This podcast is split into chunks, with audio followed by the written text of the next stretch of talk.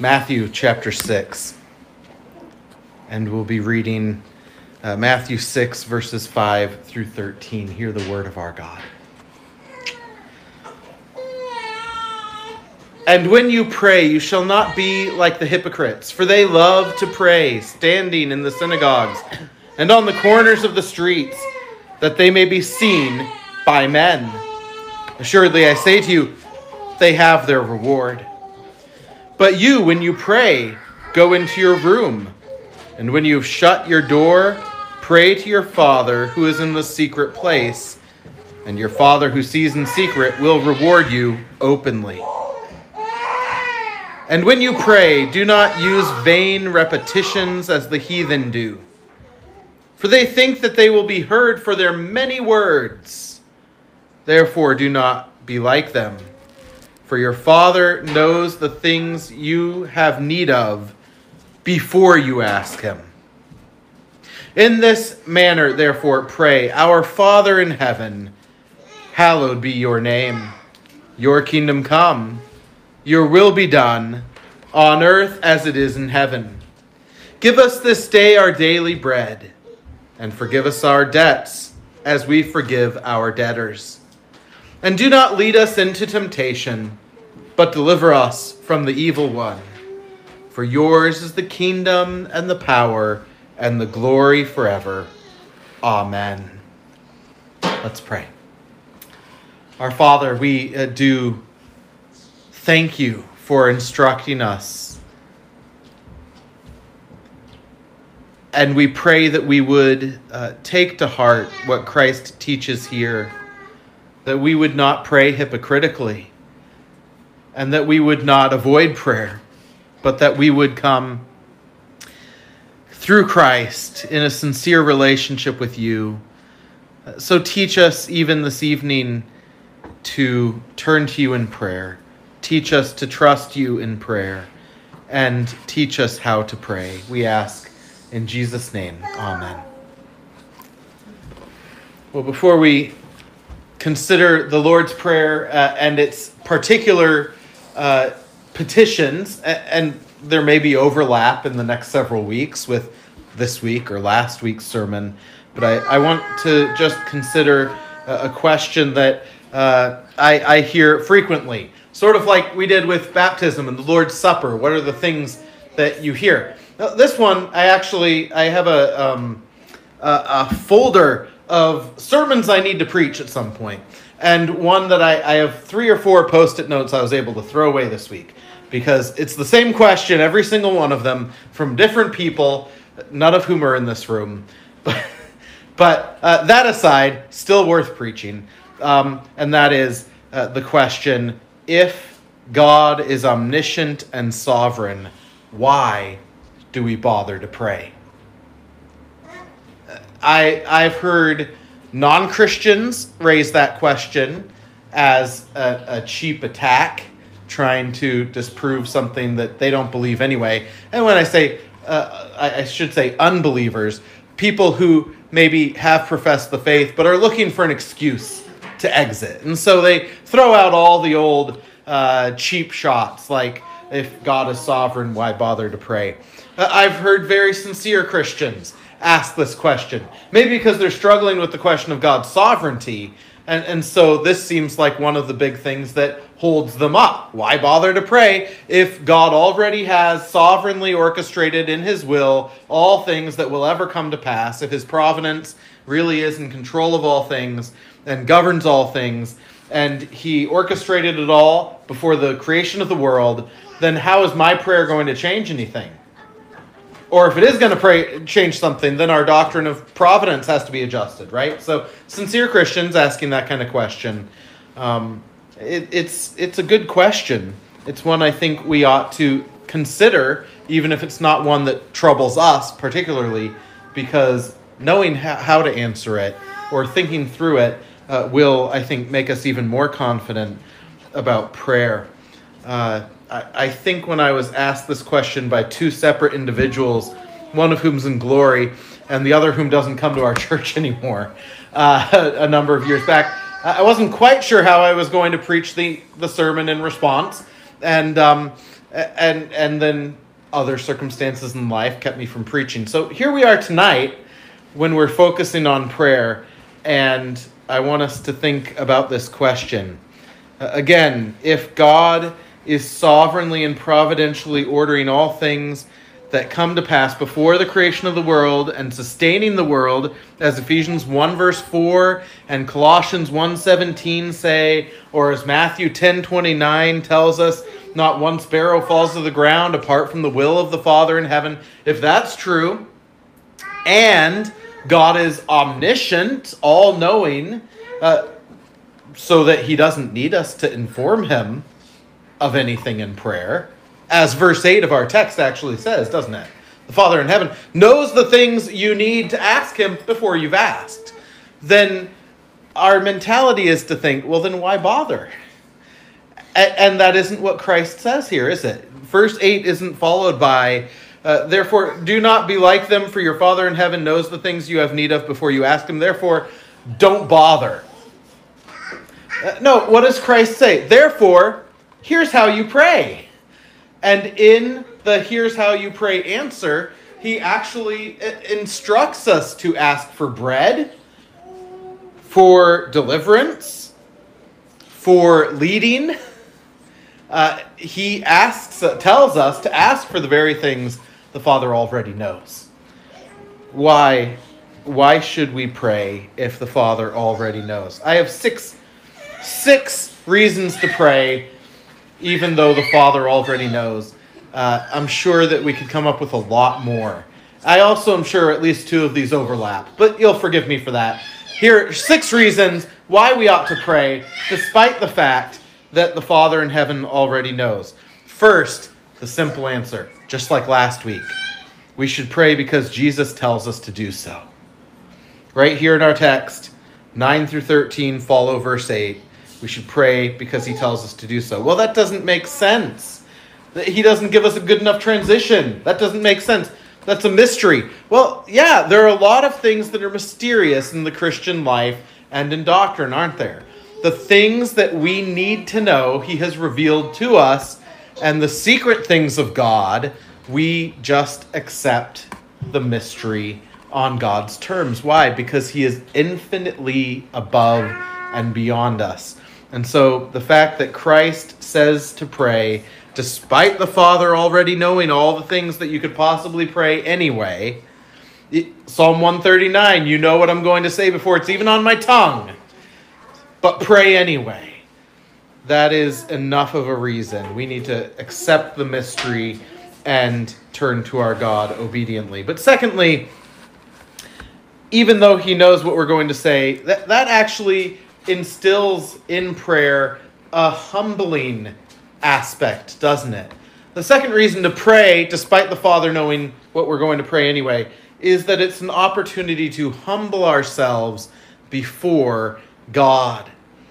In fact, the, the mere reality of His majesty and our confusion over uh, why He needs us to ask uh, is itself something that should humble us. Rather than asking why, we ought to be confessing before Him our sin, our unworthiness, and our need.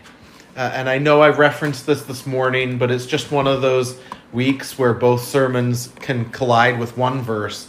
I think Job 40, verse 4, teaches us a lot about prayer as well as worship, which is what I reflected on this morning worship.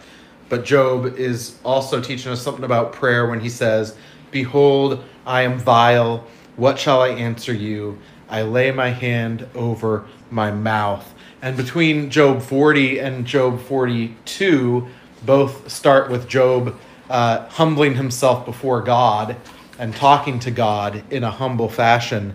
And there in those chapters, he declares, There's nothing that you do not see, do not know. There's nothing, God, that I can challenge you on, in other words so I'm going to be silent. And that is one reason why we should pray, despite God already knowing, is to humble ourselves before Him. A third reason. See, most of these are very short, so you can live with six six reasons tonight. Third reason, because prayer is the means he has appointed. It's the means he has appointed for us to communicate with him. Um, Heidelberg Catechism 116, which we confessed together, uh, to make sure I grab the, the handout again to make sure I use the right language instead of what I wrote down. 116 uh, tells us because God will give his grace and Holy Spirit only to those who continually and with heartfelt longing ask God for these gifts. So it's the means he has appointed for us to receive his grace, to ask of his, I'm sorry, not to receive, to ask for grace and the Holy Spirit. Um, sometimes people make a big deal out of the fact that the Heidelberg Catechism uh, talks about the means of grace as only two word and sacraments, not prayer. Big deal made out of this at my seminary. Uh, big, you know, debate between the, the Presbyterians and the Dutch Reformed. And then Westminster comes in and says, no, no, no, it's word, sacraments, and prayer. And I, I think it's a ridiculous, it's a ridiculous debate because right here in 116 of Heidelberg it says, God will give his grace and spirit only to those who continually and with heartfelt longing ask him. So prayer is the means God has appointed by which we ask for and therefore receive his grace. It's it's an important means of grace. When we neglect it, we ought to expect a prayerless life to be a increase an increasingly graceless life. We ought to feel a distance from God if we're not trying to talk to him in prayer in a regular fashion.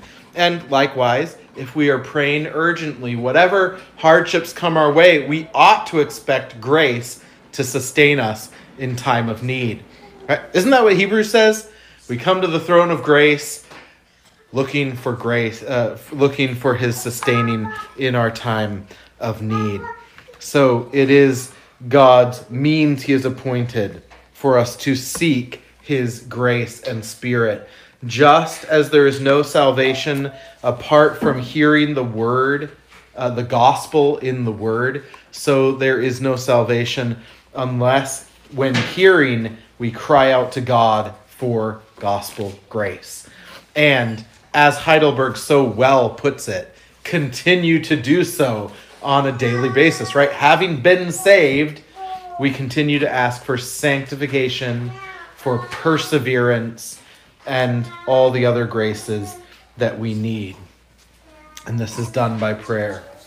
Fourth, despite him knowing all that we might ask anyway, we pray to express faith in his promises in Christ. Uh, okay, he knows. But as we pray, it is a way of expressing our faith in the promises that he has made to us in Christ. And particularly expressing faith in Christ as our mediator, that he has taken on the position of uh, mediatorial high priest for us, interceding so that we have this relationship and may, may talk to the Father. Maybe I could have listed this as a separate one, but I'll just include it under this expression of faith. Is uh, that as we're expressing our faith by praying, in essence, what we're saying is we believe that we are adopted. We believe there's a relationship there. Now, when we think about relationships, um, every one of us in this room, I'm sure there, there's someone that uh, we can think of who could 90% of the time finish our finish our thoughts in a conversation right? You you know you've had the conversation before. You know what he or she is going to say when you have that conversation. Um, imagine if we just stopped having conversations with the person with whom we lived. Because I, I know what she's going to say anyway. So what's the point in hearing her say it or her hearing me say it? Uh, that, but that wouldn't be a relationship, would it? Our relationships, in fact, if we stopped having the conversations, despite the fact that, uh, you know, Katrina probably knows what Astrid's going to say in some of their conversations before she says it. So they just stop talking. Eventually, you get to the point where you don't know what the other person's going to say, right? That's how human relationships work. Of course, God always knows what we're going to say. But we have this privilege of being in a relationship with Him. And in a relationship, you have the conversation. It's, that's what's the relationship without conversation? God speaks to us in His Word. And He tells us as His children, Come to me and talk to me as your Father despite the fact I already know what you're going to say, come and talk to me anyway because you are my adopted sons and daughters. So it's an expression of faith in the promises of God in Christ, particularly in our adoption. A fifth reason to pray, despite God already knowing, is to express gratitude. And this is emphasized here in uh, the first part of Heidelberg's answer 116. Why do Christians need to pray? Because prayer is the most important part of the thankfulness God requires of us. You think that's what most people would answer in evangelical churches today if if I was to go and wait at the door as people exited church today uh, or next Sunday morning and if I was to ask uh, what is the most important way for you to express your gratitude? or thanks to God. I think there would be the uh, singing answer, right? Uh, during our praise time, which isn't a completely wrong answer, right? Because a lot of our songs, at least the better ones, are our prayers. They're sung prayers. So that's not a horrible answer. But when we restrict it to singing and neglect focused, intentional, uh, typical prayer, that's that's a problem. I think a lot of other people would answer, well, by um, by the good work I do. Right, I go out and I do good work for Christ throughout the week. My actions, my use of gifts shows the gratitude. Right, He's given me talents. I'm going to go out and use them, and that's not 100% wrong either. Right, if God gives you a great gift with sharing the gospel, and then you don't share the gospel, that's not gratitude if God gives you great gifts in any area and you don't use them, then you're failing in gratitude. So neither of those answers would be completely wrong, but I wonder how many people would answer if they hadn't grown up on Heidelberg with the most important part of thankfulness is prayer. I, I think we're all familiar with the Acts. Uh, I, am losing the word ac- acronym. Thank you, acronym. I, I wonder if any of you, while using the ACTS acronym at any point, adoration, confession, thanksgiving, supplication, have gotten to Thanksgiving and thought, ooh, I already covered most of my gratitude during adoration. Uh, sometimes it feels a little repetitive. I find that a lot when I do the ACTS acronym, that I get to Thanksgiving and I think, well, wait a second, didn't I already do this part? Isn't that okay when we're reflecting on God and his attributes and his actions and we want to go back and thank him twice in a prayer? I think it's a bigger problem that we so seldom do that. There isn't enough repetition of gratitude in our prayers. When he says, don't use vain repetition like the hypocrites, Christ isn't envisioning David when he writes one of his long psalms and keeps saying, For his mercies endure forever. Oh, David, vain repetition. What were you thinking? No, we, we know exactly what Jesus is talking about. He's talking about people who have a shopping list and they repeat the same thing over and over and over. Or, and I'm not trying to pick on this group of people, but I think it, it's easy to pick on this. 12 Hail Marys, right? You say the same words over. I, I always just, I think of a neighbor I had growing up who was Catholic. We played tag, and he was way faster than me. And once I was right behind him. For some reason, I had extra energy that day, and he started doing Hail Marys, just repeating the words over and over and over again. It's the first time I think I ever thought anything about Catholic prayer. Uh, and and it wasn't a, a good impression I was being given. Um, certainly not the most uh, uh, sincere uh, version of, of a Catholic praying that I could have been given. But but that kind of thing where it's just thinking, well, this deity who's out there will actually hear me if I say it a hundred times, like like our kids, right? Mom, mom, mom, mom. I heard you the first time, and every time after that, just say it and wait, just wait. But in a sense, that's what Jesus is saying. God doesn't need you to be vainly repetitious. Now, you can ask for the same thing many times in prayer, because Christ will talk about that in some of his parables. Be like the, the widow uh, urgently petitioning for justice. Um, but uh, certainly, he's not saying, don't be repetitive with thanking me. and Heidelberg's right. God knows everything you're going to ask for. But isn't it wonderful that we can thank Him for it as well? And thank Him for it over and over as needed. And then, sixth, even though He knows what we're going to ask Him, we pray so that we might grab hold of assurance.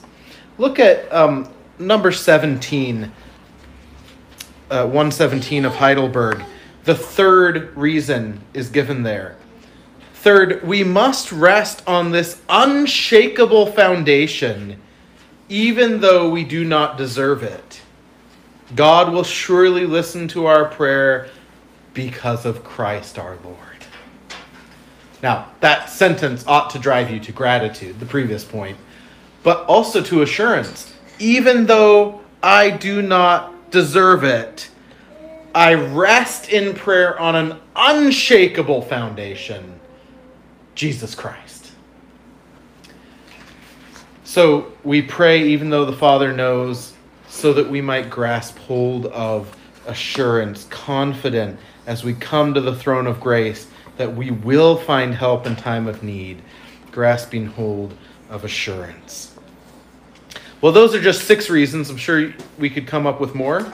Feel free to text or email me your answers to why we ought to pray uh, this week. I would love to see them.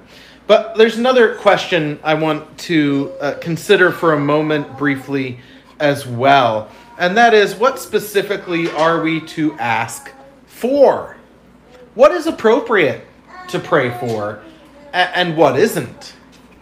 Now, if you if you look at Westminster, uh, its answers will uh, inf- inform you, and I think Heidelberg does this as well at one point um, that we are not to pray for the dead, but anyone who is living, as long as they live, we are to pray for. And obviously, they are confronting there the, the Catholic idea of praying to get loved ones out of purgatory into heaven, uh, when Scripture teaches us only one thing, and that is that when you die, you're either destined for heaven or hell. There's no in between, and there's no question mark whether uh, once your last breath is out of your body, uh, you are in your eternal state. So uh, I think they're right to say that. But but even if we set that aside, I think when we think about what things are we permitted or should we be asking God for uh, for ourselves, um, we we still often struggle. Uh, and so our catechisms, I think, can be nicely helpful here, uh, giving a balanced perspective when we put them side by side. One of the things that has made the the catechism series, which we're so close to getting through together, right? Uh, 2020 summer, we'll finish it before this summer. But uh, one of the things that has been a hard task for me is that I didn't just pick one catechism. Uh, from day one, I was you know looking at Heidelberg, larger, shorter, children's catechism, and then just for fun, I was looking at Luther and and uh, and um, the the uh, not Second City, uh, New New City uh, Catechism, and, different things like that, and mostly using Heidelberg and Westminster, of course. Uh, but they give different answers, and so that made it difficult. On the other hand, it's also interesting to compare how two different catechisms answer the same question. And I think here it can be really helpful. For example, Heidelberg Catechism 118, which we uh, looked at together a few moments ago, answers the question uh, What has God commanded us to ask of Him? Everything we need. Everything we need, spiritually and physically, as embraced in the prayer Christ our Lord Himself taught us. Everything we need. That's uh, that is Heidelberg throwing the the doors to the throne of grace wide open, throwing wide open the doors to the storehouse of God's blessings, and saying, "Ask." Like a, a father throwing open uh, his arms and saying, Ask whatever you want of me. I'll give you anything you want. Uh, what, uh, Heidelberg is, is throwing the, the doors wide open. Shorter Catechism is going to qualify how we ask. And so, Shorter Catechism answers the same basic question with uh, In prayer, we offer our desires unto God for things agreeable to his will. Put those two thoughts together. In prayer, we ask for everything we need spiritually and physically. Throw those gates wide open. Ask everything, anything that you need spiritually and physically, but do it how? In a manner that's agreeable to His will. There's the qualifier. And I think both sides of this are very helpful. Everything necessary for soul and body. Not only our, our uh, debts and our temptations are listed, but also our daily bread. And I, think that's really significant. Uh, in this room, I've had multiple conversations with people who I, I, think, in in a way that much of evangelical has been, evangelicalism has been, uh, are affected by, without knowing it, Platonic idealism. Uh, this uh, spirit good, body bad. Spiritual things, good to ask about. Physical things, bad to ask about. I was talking to one person whose uh, job uh, wasn't super secure and didn't have any other uh, seeming uh, avenues to pursue for, for work. And when I was suggesting, well, let's put it before the congregation so that they can be praying as well, there was this hesitancy to even pray just one on one with me about it. Uh, because, well, there are sinners that we ought to be praying for the salvation of. There, there are broken uh, sinners throughout the world. We ought to be praying for foreign missions. That, that there are sins in my life. We should be really praying for my sanctification. All, all of which, of course, I agreed with. But the, the thought seemed to be a guilt at asking anything physical, even even though the welfare of this person's family was in question physically because of not being able to provide. And what does the New Testament say about that? The person who won't provide for their family is worse than an unbeliever. Well, then someone who won't take seriously the ability to provide is is not that's not a purely physical issue. Provision for your family is a spiritual issue, and so we ought to pray for it. Um, but also, it just has that implied thought that anything physical is bad. But Christ's redemption is not only of our souls, it's also of our bodies. And our eternal state will not just be spiritual, it will also be physical. And the evidence, the sealing of that, the proof, says Paul, is that there's a physical body in heaven that has been resurrected, pleading your cause. So you ought to bring both the spiritual and the physical. Pray for your daily bread. Maybe that's pray for the provision of a new car, a new refrigerator, uh, uh, uh, whatever. The ability to pay the electric bill, a new job, a better paying job, a raise at work. These aren't somehow worldly things to pray for because they affect our life serving God and they are needful for our life. And so it's appropriate to pray for these things as well. We're whole creatures. and our future is secured as both body and soul in heaven. So our prayers should take both sides into account. And Heidelberg is nicely informing us of this. Everything you need for your body and soul. That's wide open for what you pray for. But then shorter catechism for things agreeable to his will. So we never pray for the ability to sin. We should never pray that we get away with sin. Uh, maybe you've known this. I, I, was reflecting back to, to college. I uh, knew someone who hadn't studied for an exam and were right there in the hallway together and was praying that he would get away with cheating. And if he just got away with cheating on this exam this time, he would study better forever. Which, of course, we all know in a sadly humorous way how that works, right? Then, as they walk out of the exam room, the person is never saying, um, "Oh, oh God, thank you, uh, thank you for this, and I'm going to study better from now on." They're always saying, "Well, that was a really easy exam." right? right? We write we write off our, our sin after the fact. No, that's not something that's agreeable to his will.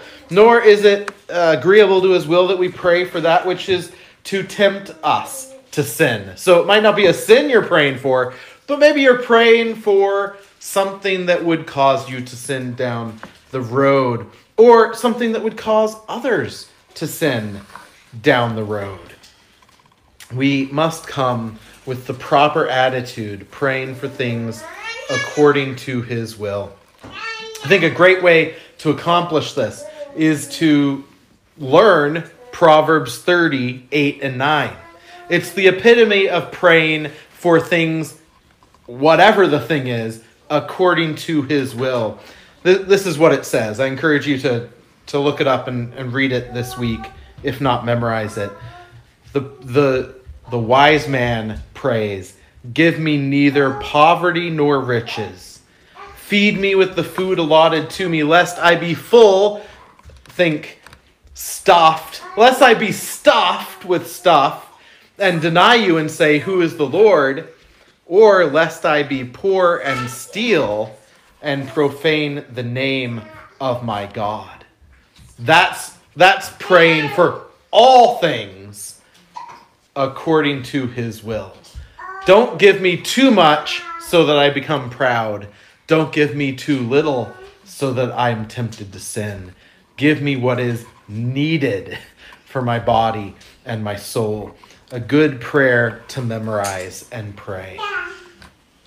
Well, back to that question of the beginning. Why pray if God already knows?